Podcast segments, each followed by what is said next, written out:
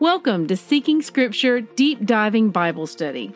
I'm Christy Jordan, and I want to help you develop a first hand relationship with the whole Word of God. For links and graphics mentioned in my podcast, please visit the corresponding post on seekingscripture.com. May Yahweh bless the reading of His Word.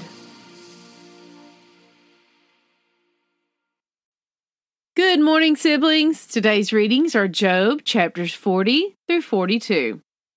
The Father has blessed me with an opportunity to do some good today, so my notes are short again. Tomorrow, we begin Psalms. We have a wonderful ending today that leaves my heart full. In our ending today, we see the end, or rather the fruit, of the confrontation between Job and Yahweh. Job responds humbly, as is fitting, and it clearly pleases Yahweh.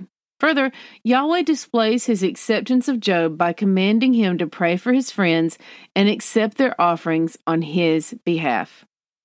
In Job 42, beginning at verse 10, we read, And Yahweh restored the fortunes of Job when he had prayed for his friends.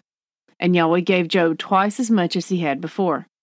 Then came to him all his brothers and sisters and all who had known him before and ate bread with him in his house. And they showed him sympathy and comforted him for all the evil that Yahweh had brought upon him. And each of them gave him a piece of money and a ring of gold. And Yahweh blessed the latter days of Job more than his beginning. And he had fourteen thousand sheep 6,000 camels, 1,000 yoke of oxen, and 1,000 female donkeys.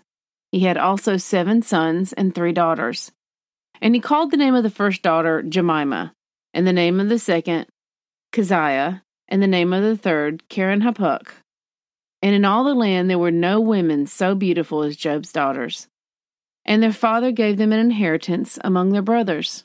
And after this, Job lived 140 years and saw his sons and his sons' sons, four generations. And Job died, an old man and full of days. We all go through darkness, but let us never lose sight of the fact that, for a follower of Yahweh, the sun will always rise again. We just finished Job. Rock Hazak. Test everything. Hold tight to what is good. 1 Thessalonians 5:21. We are saved by grace alone. Obedience is not the root of our salvation, but it is the fruit.